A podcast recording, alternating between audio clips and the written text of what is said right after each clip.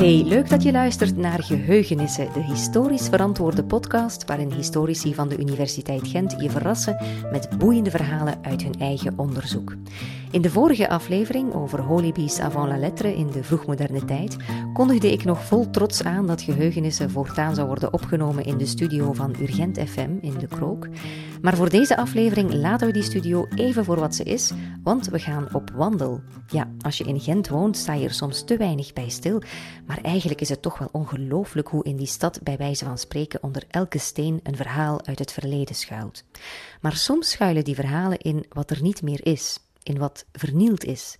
En naar dat soort verhalen gaan we vandaag op zoek. Ik heb drie Gentse kerken bezocht, waar in de 16e eeuw zowat alles kort en klein werd geslagen door de beeldenstormers. Mijn gids op deze wandeling door een tumultueus verleden was professor Anne-Laure van Bruane. Ik ben Anne-Laure van Bruane uh, van de vakgroep Geschiedenis. En uh, ik werk vooral over de 16e eeuw en heel veel over de Reformatie uh, en over de stadscultuur van de Nederlanden. En waar gaan we vandaag naartoe? Ah, wel, we zijn op weg naar een aantal kerken, maar we gaan eerst naar de Sint-Jacobskerk.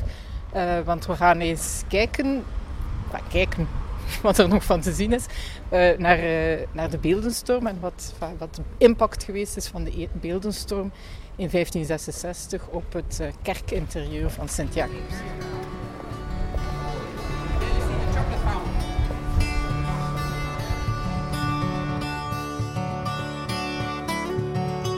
Zelf ben ik niet gelovig. Maar ik moet zeggen dat zodra ik een kerk of een ander gebedshuis binnenstap, er zich een soort gevoel van eerbied meester van mij maakt. Ik ga stiller praten, ik probeer geruisloos te stappen en ik merk dat al mijn bewegingen trager worden. Ook voor de kunstwerken die er doorgaans aanwezig zijn, krijg ik een onwillekeurig gevoel van eerbied, los van de vraag of ik ze mooi vind of niet. Het idee dat iemand in zo'n kerk een ravage zou aanrichten, vind ik dan ook hallucinant. En toch is dat exact wat er gebeurde in 1566 tijdens de Beeldenstorm. Protestantse volgelingen van Calvijn waren het toen grondig oneens met de gang van zaken in de katholieke kerk. Ze namen onder meer aanstoot aan de verering en verbeelding van heiligen en vernielden daarom de heilige beelden in katholieke kerken. Vandaar de naam Beeldenstorm. Maar de iconoclasten trokken letterlijk en figuurlijk ten strijde tegen zoveel meer dan beelden. In deze aflevering van Geheugenissen keren we terug naar de tijd van de beeldenstorm aan de hand van een specifiek object uit oude kerkinterieurs dat ook een belangrijk doelwit was van de beeldenstormers. Je krijgt namelijk drie verhalen te horen die alle drie iets te maken hebben met sacramentshuizen. Nu, als je nog nooit een sacramentshuis hebt gezien of geen idee hebt wat dat is, hoef je je helemaal niet te schamen. Sacramentshuizen moesten het tijdens de beeldenstorm zo zwaar ontgelden dat er bijna geen meer zijn overgebleven. Eén belangrijke uitzondering is het sacramentshuis van de Gentse Sint-Jacobskerk, de eerste halte op onze wandeling. Zo, we komen aan aan de Sint-Jacobskerk en hier zou de pastoor op ons moeten wachten. Even kijken of het open is. Nee, dan zullen we wachten.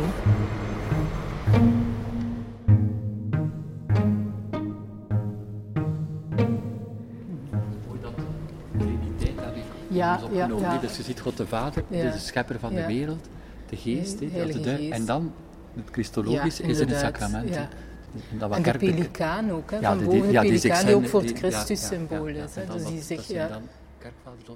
We staan voor een torentje binnenin in de Sint-Jacobskerk met marmer en bladgoud. En dat is een sacramentshuis. Ja, inderdaad. Wat torentje is, het is een redelijk serieuze toren. Hè? We kijken naar iets dat toch zeker 10 meter eh, hoog is. Het is inderdaad een, een sacramentshuis.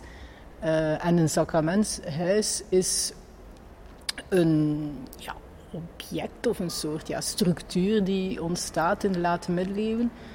14e, 15e eeuw om het heilig sacrament te bewaren, het heilig sacrament van de Eucharistie, dus de hostie. Uh, omdat de hostie in de katholieke kerk enorm belangrijk is en ook belangrijker werd in die periode, omdat dat samenhangt met het dogma van de transubstantiatie, uh, dat zegt dat in de hostie het lichaam van Christus echt aanwezig is. En door de consecratie is de hostie eigenlijk het lichaam van Christus. Dus dat is natuurlijk iets, het, heilig, het allerheiligste. En het allerheiligste moet ook op een gepaste manier bewaard worden eh, in een monstrans, in kelk enzovoort. Maar dat wordt dan in een tabernakeltje geplaatst. En dat tabernakeltje zit dan in een enorm uitgewerkte, gesculpteerde toren. De meeste kerken in Noordwest-Europa hadden in de late middeleeuwen en vroegmoderne tijd een sacramentshuis. Maar daarvan blijven er vandaag maar bitter weinig over, zeker in België. In Duitsland heb je er wel meer. In Ulm bijvoorbeeld staat er een van maar liefst 26 meter hoog en ook Nuremberg heeft een bekend sacramentshuis. In België en Nederland zijn er niet veel bewaard gebleven omdat ze eraan moesten geloven tijdens de beeldenstorm. Maar wat was dan precies het probleem met die sacramentshuizen? Wel, de beeldenstorm was een Calvinistische reactie tegen de hele katholieke theologie, dus niet alleen tegen het vereren van heiligen, maar ook tegen het dogma van de transsubstantiatie, de idee dat Christus werkelijk aanwezig is in het brood van de Eucharistie. En dat brood, de hostie dus, dat werd bewaard in zo'n sacramentshuis. En daarmee zie je dat zij echt in die kerken overal die uh, sacramentshuizen zijn gaan viseren. We hebben daar uh, vrij veel documentatie over. En dat zij dus bijna allemaal vernield geweest zijn. En er zijn dus heel weinig bewaard gebleven van voor de beeldenstorm. Een, een mooie, zeer mooie uitzondering is het sacramentshuis van uh, Zoutleeuw, van Cornelis Floris. En ook in Leuven zijn er twee bewaard gebleven. Eén in de Sint-Pieterskerk, een gotische, uh, en één uh, in de Sint-Jacobskerk van Leuven dan. Maar wat we hier naar kijken is een, later van na de beeldenstorm. En daarvoor moet ik misschien een beetje het verhaal vertellen van de beeldenstorm in, in Gent. Dus Gent heeft een zeer zware beeldenstorm gehad. En dat is ontzettend goed beschreven door uh, Marcus van Vaarnewijk. Dat was een schrijver, een rederijker, een schilder die eigenlijk ja, tot in het grootste detail de vernielingen in de kerken uh, van Gent beschreven heeft. En bovendien was hij parochiaan hier uh, van de Sint-Jacobskerk. Hij woonde in de Sint-Jacobs-Nieuwstraat, een beetje verder hier. Uh, en kerkmeester ook van de Sint-Jacobskerk. Dus hij was ook zelfs verantwoordelijk voor het financieel beheer van, van de kerk en voor de heropbouw enzovoort. En wat het nog wat het nog belangrijker maakte voor hem om precies ook over zijn eigen kerk, mijn parochiekerk schrijft.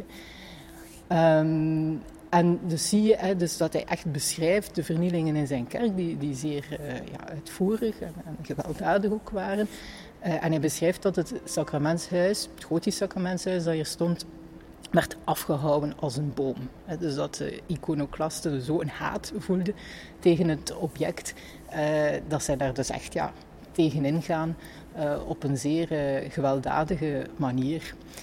Uh, en we zien dat ook in, in, eh, in heel veel andere fragmenten in, in zijn beschrijving. Hè. Hij zegt ook bijvoorbeeld dat, uh, dat mensen ook lachten met het, de sacramentshuizen. In die zin dat een aantal beeldenstormers, als ze al gevangen waren na de beeldenstorm, zeggen van ja, maar ja, maar we hebben toch niks verkeerd gedaan. Um, we zijn de kerk binnengegaan, we hebben daar geklopt op de deur van een huisje, maar er was niemand thuis. We hebben nog een beetje harder geklopt en nog een beetje harder geklopt en het was kapot. En daarmee verwijzen ze natuurlijk naar die sacramentshuizen. Hè. En, en wat zeggen ze eigenlijk? Het was niemand thuis, dus wat willen ze zeggen? Ja, God zit daar helemaal niet in, God is daar niet in aanwezig, dus dat is een vals geloof. Dus wij hadden het, recht uh, om het uh, te gaan vernielen.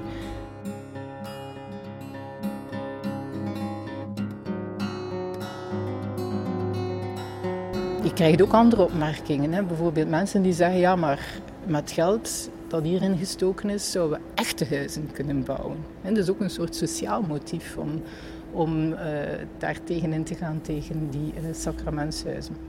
Maar dus in ieder geval, het sacramentshuis uh, hier in de Sint-Jacobskerk is vernield geweest. En het mooie aan de beschrijving van, van Vaarnewijk is dat hij niet enkel vertelt over die beeldenstormers en hun fysieke reactie tegen uh, het sacramentshuis, maar ook hoe de katholieke parochianen daarmee omgingen. En hij zegt, schrijft ook zeer mooi, zegt hij, de volgende dag zaten de goede vrouwtjes van de parochie, de devote vrouwtjes van de parochie, op hun knieën tussen de brokstukken te bidden. Dus zij bleven eigenlijk de heiligheid van dat sacrament en van het vernielde sacramentshuis herkennen, erkennen. En, uh, en, en dus ja, bleven eigenlijk misschien nog met meer aandrang uh, hun, uh, hun, devotie beleven. Maar de Sint-Jacobsparochie hield het niet bij bidden. Meteen werden er collectes georganiseerd om een nieuw sacramentshuis te bouwen, waarin brokstukken van het oude werden geïntegreerd.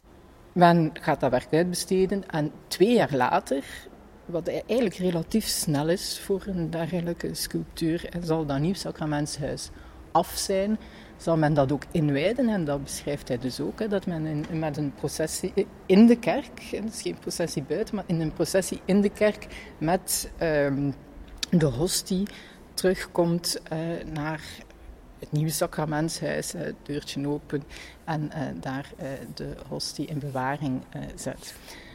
dus dat is dan in 1568, het beeldenstorm is in 1566, dus dan zijn we in 1568. Nu, ik denk altijd, ja, ze zouden zich misschien de moeite kunnen besparen, hè, want eigenlijk tien jaar later uh, krijg je een Calvinistisch regime in Gent, hè, de beruchte Calvinistische Republiek, en ga je eigenlijk vernielingen krijgen op, op dezelfde schaal, of misschien een grotere schaal nog dan in de beeldenstorm, en zal die, dat nieuw sacramentshuis ook uh, vernield worden. En daar weten we dan ook verder weinig van, want voor, voor die periode hebben we spijtig genoeg niet zo'n goede bronnen als uh, dat verslag van Marcus van Vaarnewijk, die trouwens op dat moment ook al overleden was.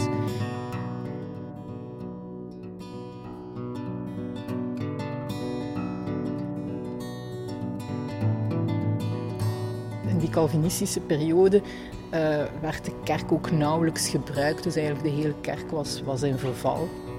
Wat je dan ook ziet, is dat uh, mensen ja, uit opportunisme objecten gaan stelen in de kerk. En, en dus eigenlijk als dan uh, de stad terug katholiek wordt in 1584, hè, dus na de Spaanse Reconquista, dat er echt heel veel werk is en dat er heel veel moet heropgebouwd worden in een periode dat de economie zeer slecht is. De oorlog met Spanje helemaal nog niet afgelopen is, dus echt in, zeer moeilijke omstandigheden. Uh, en, en dat gaat dus relatief traag. Uh, maar anderzijds zie je wel dat opnieuw die sacramentshuizen hetgeen is waar dat ze ja, willen in investeren. Want het hoofdaltaar wordt pas in de 17e eeuw uh, vernieuwd. Maar in dat sacramentshuis, dat, dat gebeurt al vroeger. En dus in de jaren 1590, ik dacht in 1593, wordt hier een nieuw uh, sacramentshuis gebouwd. Um, zoals je kan zien, niet in gotische stijl, maar in een soort ja, late renaissance, vroege uh, barok uh, stijl. Kun je het eens beschrijven? Ja, goh, uh, ik ben geen kunsthistoricus, hè, maar natuurlijk een, een sacramentshuis, zoals je kan zien, heeft verschillende ver, verdiepingen, hè, waarbij uiteraard het tabernakel met, waar de hostie bewaard wordt wel bereikbaar moet zijn. Hè, dus dat is op een ja, relatief laag. En dus je krijgt verdiepingen waar je telkens sculpturen krijgt die verwijzen naar, het, naar de Bijbel, Oude, Nieuwe Testament. En vaak heel, heel sterk ook verwijzen uh, naar het laatste avondmaal, passie van Christus. Dus eigenlijk alles wat in verband kan gebracht worden uh, met die Eucharistie. En die tegelijkertijd ook de, uh, ja, de waarheid van de katholieke kerk moeten benadrukken. Hier zien we, zoals meneer Pastoor daarnet ook heeft gezegd, heel goed de, de drievuldigheid. Hè? Dus met eh, God de Vader, uh, de Heilige Geest in de vorm van de duif en dan de gekruisigde Christus. Maar helemaal bovenaan op de toren zie je ook de pelikaan. En de pelikaan is een typisch uh, Christus-symbool, omdat men dacht dat de pelikaan uh, zijn jongen of haar jongen voedde met bloed, met eigen bloed. Dus in, in de eigen borst prikte en zo met bloed de jongen voedde. En zoals ja, wij eigenlijk door het bloed van Christus gered zijn. Hè. Dat is het verhaal van de passie uiteraard. Eh, zo, zo ook uh, de pelikaan. Maar je ziet natuurlijk deze, het is in, marmer, hè, in verschillende gekleurd marmer, zwart-wit, uh, ook rood marmer en, en met, met veel goud. ik weet niet of dat dan nog volledig aan, aan de smaak van, van ons, ons tijdgenoot, beantwoord is nogal exuberant in zekere zin. Maar dat is ook een beetje met die gotische torens ook. Hè? Want met de, bij de gotische torens vergeten we vaak dat die beschilderd waren. Hè? Wij denken dan nu, ja, dat is allemaal van een mooi wit, witte steen. Maar dat is allemaal helemaal niet waar. Uh, maar het, het, punt is natuurlijk dat het de grootsheid moet uh, benadrukken. En ook ja, de waarheid van, van de katholieke kerk. Het is zeker geen ingetogen symbool.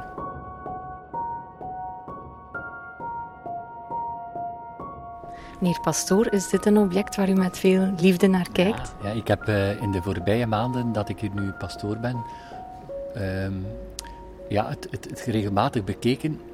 Ook uh, op het einde van de Eucharistie, uh, wanneer dan de resterende hosties worden weggedragen hier in het tabernakel, dan leer je daar toch wel naar kijken. En ja, het is een, een heel merkwaardig, maar ook heel fijn, niet alleen artistiek, maar ook symbolisch is het een heel fijn werkstuk. Het is een, een, pronkstuk voor onze kerk hier. Dat is vrij uniek, hè? Heel uniek, ja. Uh, zoals uh, de professor daarnet zei, er zijn niet zoveel sacramentstores meer overgebleven. Dus dat maakt het dan des te merkwaardiger dat we ook in onze stad Gent, in een van onze meest prachtige kerken, dat we dat hier mogen tonen en hebben.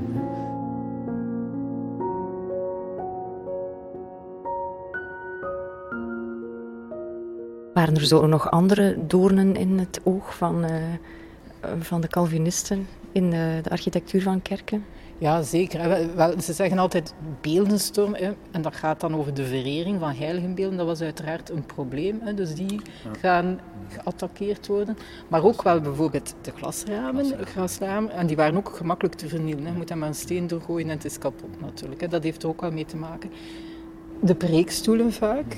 omdat dat ook zo wat... Ja, de, de Calvinisten eh, willen natuurlijk wel zelf preekstoelen, maar ze moeten ook volgens hun meer sobere regels eh, zijn. Die hoofdaltaren, hè, en, of, de gewone altaren, hè, want in al die kapellen stonden aan staan altaren en men wilde in de Calvinistische leer meer, veel meer ja, de focus op het woord en op, op de soberheid. Dus al die altaren van die broederschappen, gilden, families, hè, die waren ook een probleem.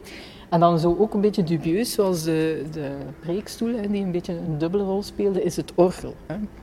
Omdat sommige Calvinisten waren voor muziek, anderen waren daar, hadden daar meer moeite mee. En die zeiden enkel de Bijbel, enkel het woord. Hè. En dan zie je dat er soms discussie gaat komen. Mhm. Bijvoorbeeld hier in Gent, in het Augustijnenklooster, waren ze het orgel aan het vernielen. En dan komt er een Calvinist binnen en zei, nee, stop daarmee, want wij kunnen dat orgel gebruiken.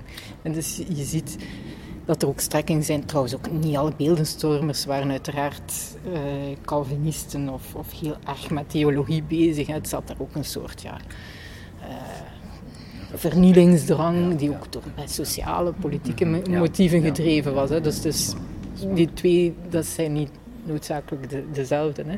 Maar, uh, maar eigenlijk ja, alles dat te maken heeft met de extreme fysieke verering ook van, van het heilige, van van de hostie, maar dus ook van, van heilige beelden enzovoort, dat was wel het grootste probleem.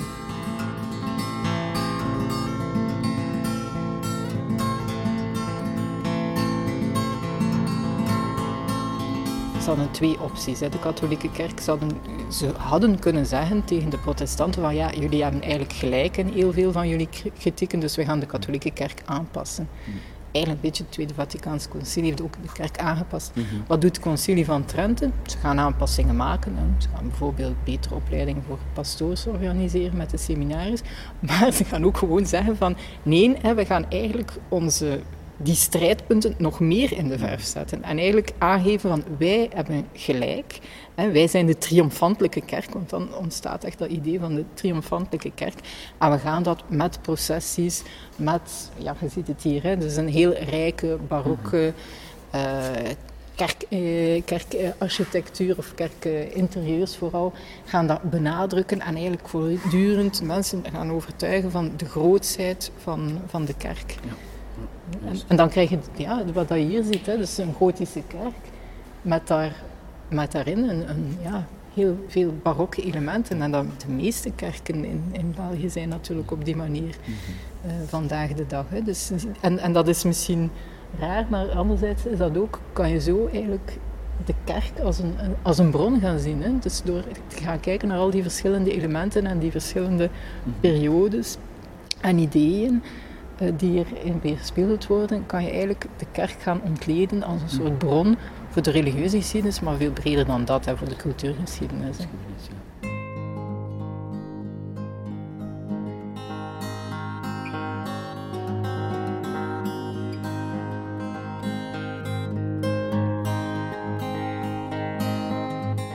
Dan zullen wij eens uh, naar de volgende kerk gaan, zeker. En uh, dat zal dan naar de Sint-Baafskathedraal zijn, dacht ik. Hè?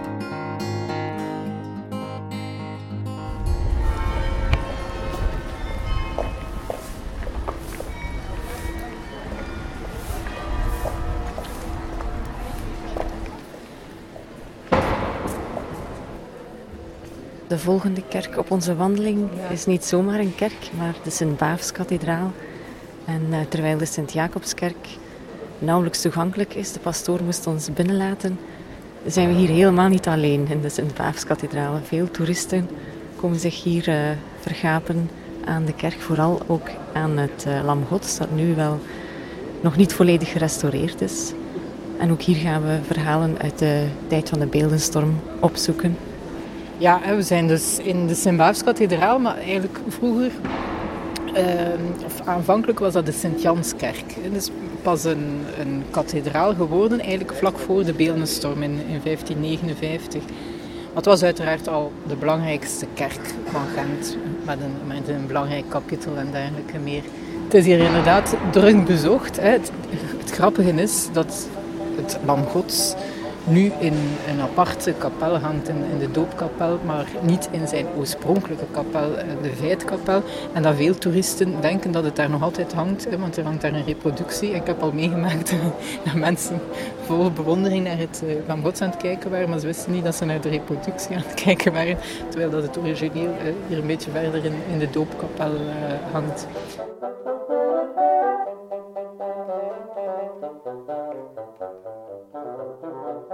De Sint-Janskerk of de Sint-Baafskathedraal heeft ook zeer zware onder uh, de beeldenstorm geleden. Hè. Dus eigenlijk alle Gentse kerken.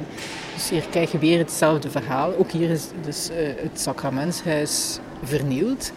Uh, minder erg dan, dan het sacramentshuis in Sint-Jacobskerk. Daar was enkel de bovenste top af, afgesmeten. en dan is ook wel heel interessant dat Marcus van Vaarnewijk daarover schrijft.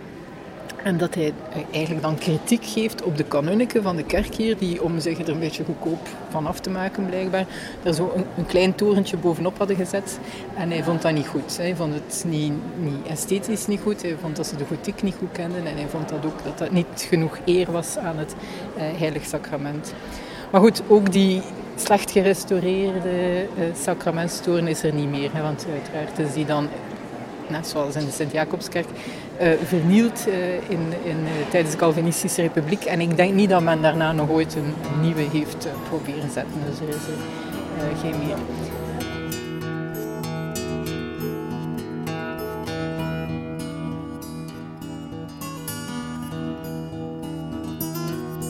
De reden waarom de Sint-Baafskathedraal zoveel toeristen aantrekt is het Lam Gods, het befaamde altaarstuk uit de jaren 1450 van de gebroeders van Eyck, het topwerk van de Vlaamse primitieven. Tijdens de beeldenstorm moesten overal de altaartafels en bijhorende schilderijen eraan geloven, dus je kunt je afvragen hoe het Lam Gods ongeschonden uit de beeldenstorm is kunnen komen. Het is zo dat men eigenlijk toen al zeer goed de waarde van dat werk kende. Eigenlijk al in de 15e eeuw kwamen toeristen naar Gent om te kijken naar het Lam Gods. Dat was al heel uh, beroemd. En ook zeker in de 16e eeuw, juist eh, aan, aan de vooravond van die beeldenstorm, zie je dat, dat kunstenaars, zoals Van Vaanewijk, maar bijvoorbeeld ook Lucas de Heren, een andere Gentse kunstenaar, echt gaan schrijven over dat Lam Gods als zijnde een topstuk in de kunst, zoals zij die kennen, omwille van het uh, religieuze tafereel dat erop staat, maar ook omwille echt wel van, van de schildertechniek en, eh, en eigenlijk ja, het genie van Van, van Eyck. Dus dat gaan ze dan al uh, inzien. En dat is ook de reden dat eigenlijk op het moment dat duidelijk wordt dat uh, er een beeldenstorm zal komen in Gent, men het zal verstoppen in, in de toren, zegt men. De beeldenstorm kwam in Gent natuurlijk niet uit de lucht vallen. De Gentenaars wisten dat die eraan zat te komen. Alles begon op 10 augustus 1566 in Steenvoorde, een stadje in wat nu Frankrijk is, maar toen West-Vlaanderen. En vandaar verspreidde de vernielzucht zich naar andere steden zoals Yper en Antwerpen, en zo werd de beeldenstorm in Gent een chroniek van een aangekondigde ravage. Maar de Gentenaars deden er alles aan om een aantal belangrijke kunstwerken, waaronder uiteraard de topstuk van de gebroeders Van Eyck uit de handen van de beeldenstormers te houden. Het Lam Gods was een werk dat in, uh, opdracht was geschilderd uh, van een familie, een ja, burgerlijk patricische uh, familie, dus Joos Feit en Elisabeth Borlut, voor hun familiekapel. En wat dat zeer typisch is, en we zien dat met veel andere grootse kunstwerken ook, is dat zij kinderloos waren. Uh, en dat zij eigenlijk dus blijkbaar het veel geld dat zij hadden, wilden ja, aan iets goeds besteden, aan een religieus doel eh, wilden besteden. En dat zij dus ja, de beste kunstenaar van hun tijd, Jan van Eyck, gaan vragen om dus een zeer, zeer groot opgezet eh, drieluik eh, te gaan schilderen. Dus als je het ziet, denk je van ja, dat is iets dat boven het hoge altaar hing, maar dat is niet het geval. Het is gemaakt voor eigenlijk een simpele uh, familiekapel bij wijze van spreken. Maar het is dus aan de beeldenstorm kunnen ontsnappen. En ook aan vele andere tribulaties. U kent misschien ook het verhaal van in de Tweede Wereldoorlog enzovoort. En daarvoor al in de 19e eeuw, ik zal u dat niet vertellen.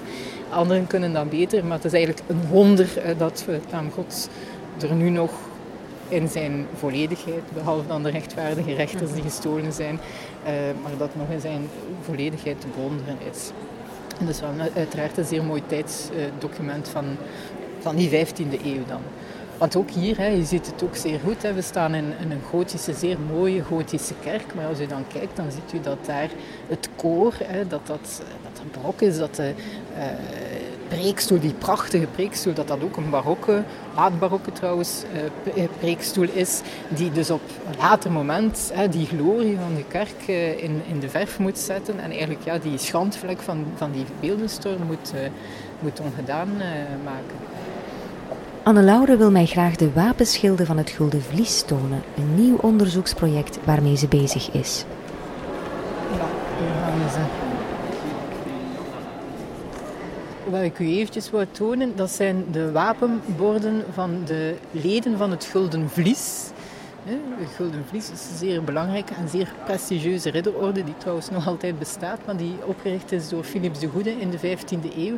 En die uh, vliesridders organiseerden om de zoveel tijd een kapittel. Dus een soort grote vergadering van de vliesridders. En dan kwamen die bijeen in een van de steden.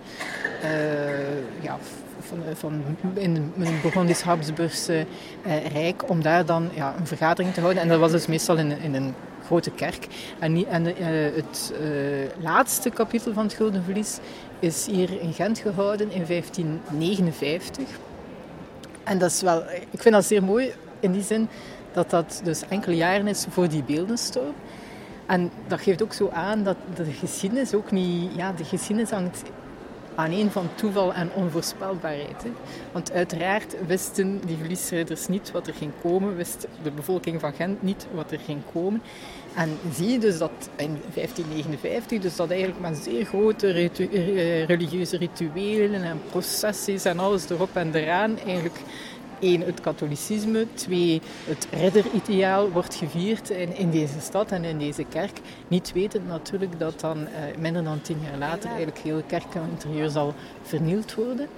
Maar opvallend is dat die wapenborden, dus dat zijn dus ja, wapenschilden van alle ridders met dan telkens het gulden vlies. Hè. U ziet de keten van het gulden vlies eraan. Dat die niet vernield zijn. En dus dat dan toch uh, die beeldenstormers een onderscheid konden maken tussen ja, het religieuze, wat zij zo aanstootgevend uh, vonden, en, en dan ja, het politieke, maatschappelijke, laat ons zeggen. En dat geeft toch, toch iets aan over ja, de, de motivatie van, van die beeldenstormers. Hè? Want er werd vroeger vaak gezegd van ja, bon, het is, is puur uh, sociaal-economisch. Er waren mensen die honger hadden en die in opstand kwamen tegen de elites, de kerkelijke, maar ook de, de adellijke elites. Maar dit nuanceert het toch, hè, dat ze die wapenborden onaangetast laten. Uh, en ook andere laat ons zeggen, politieke symbolen zijn eigenlijk onaangetast gelaten.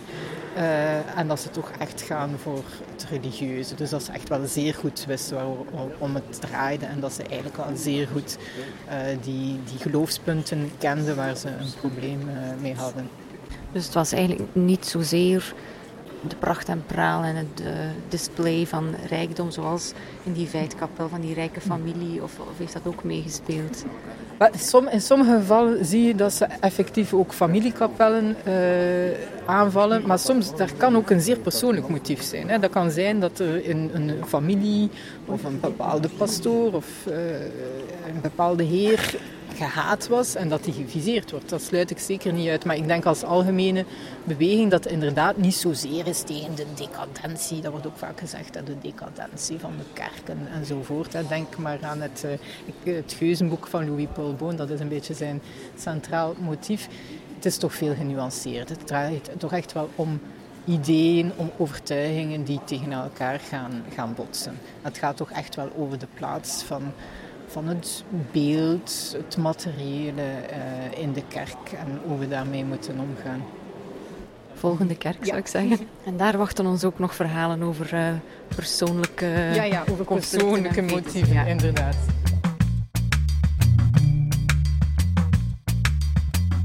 De derde en laatste kerk op onze route is de Sint-Niklaaskerk. En daar worden alle registers opengetrokken. Letterlijk dan.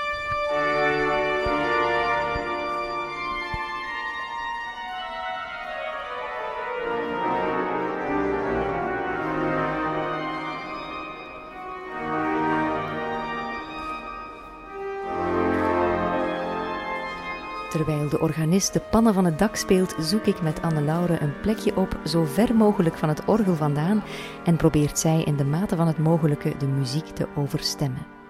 We zijn hier in de Sint-Niklaaskerk, dat is ook een van de Gentse parochiekerken en een van de Kuipkerken. Dat is ook een heel belangrijke middeleeuwse kerk met een uh, lange geschiedenis, die ook al zeer lang in restauratie is, hè, zolang, dat, uh, zolang dat ik weet, als ik mij niet vergis, al sinds de jaren 60.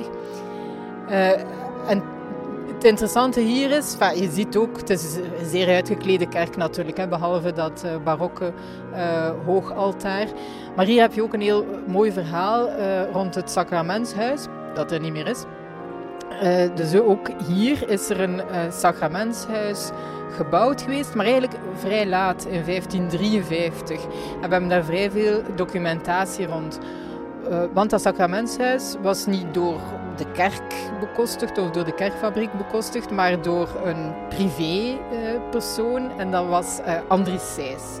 En Andries Seys was een lakenkoopman, lijnwaadkoopman, maar die eigenlijk van een relatief eenvoudig, eenvoudige komaf was. Hij, kwam uit het ambachtelijke milieu, maar hij had blijkbaar goed geboerd, want hij laat eigenlijk een zeer duur sacramentshuis bouwen. We hebben het contract nog, dus dat was een zeer zware eh, investering.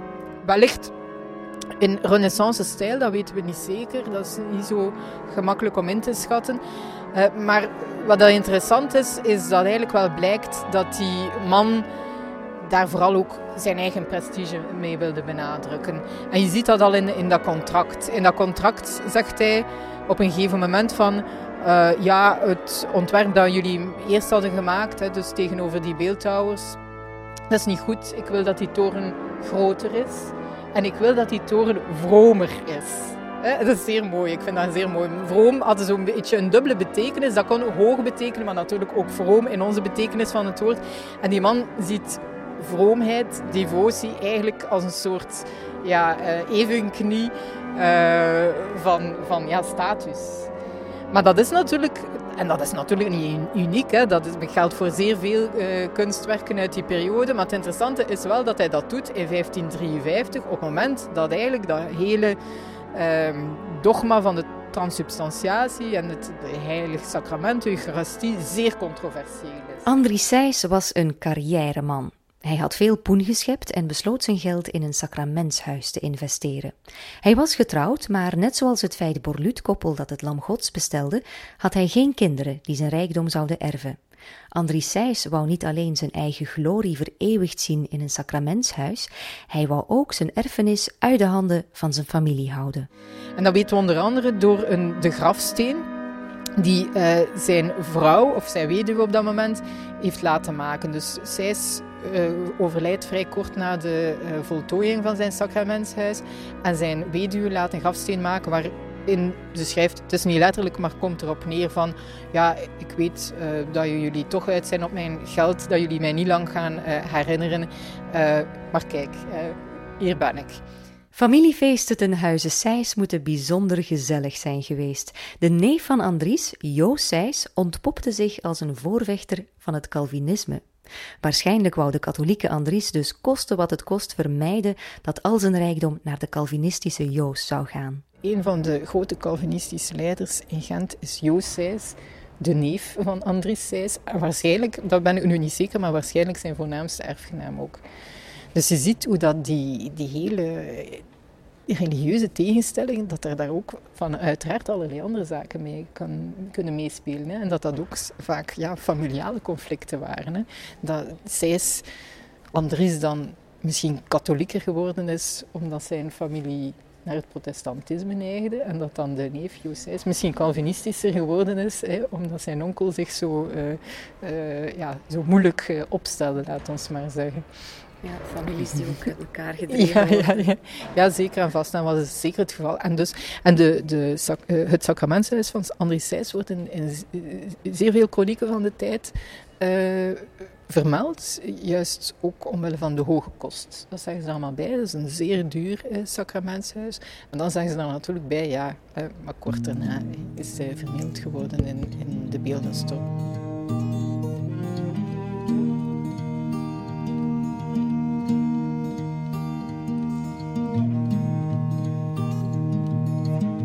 Ik kan onmogelijk weten wat voor een man Andries Seys is geweest. Iemand die zijn familie zijn erfenis ontzegt en een megalomane sculptuur laat maken ter zelfverheerlijking lijkt niet meteen de meest aimabele man. En toch vind ik het intriest voor hem. Andries Seys komt mij over als een eenzame man, verbitterd omdat niemand om hem gaf. Hij moet bang geweest zijn voor de dood, bang om vergeten te worden, en als zijn eigen familie hem niet wou herinneren, zou hij er wel zelf voor zorgen dat de hele parochie hem herinnerde, als de man met het geld, misschien het enige dat hij had. Sneu voor hem dat zijn protserige sacramentshuis al een paar jaar na zijn dood aan diggelen werd geslagen.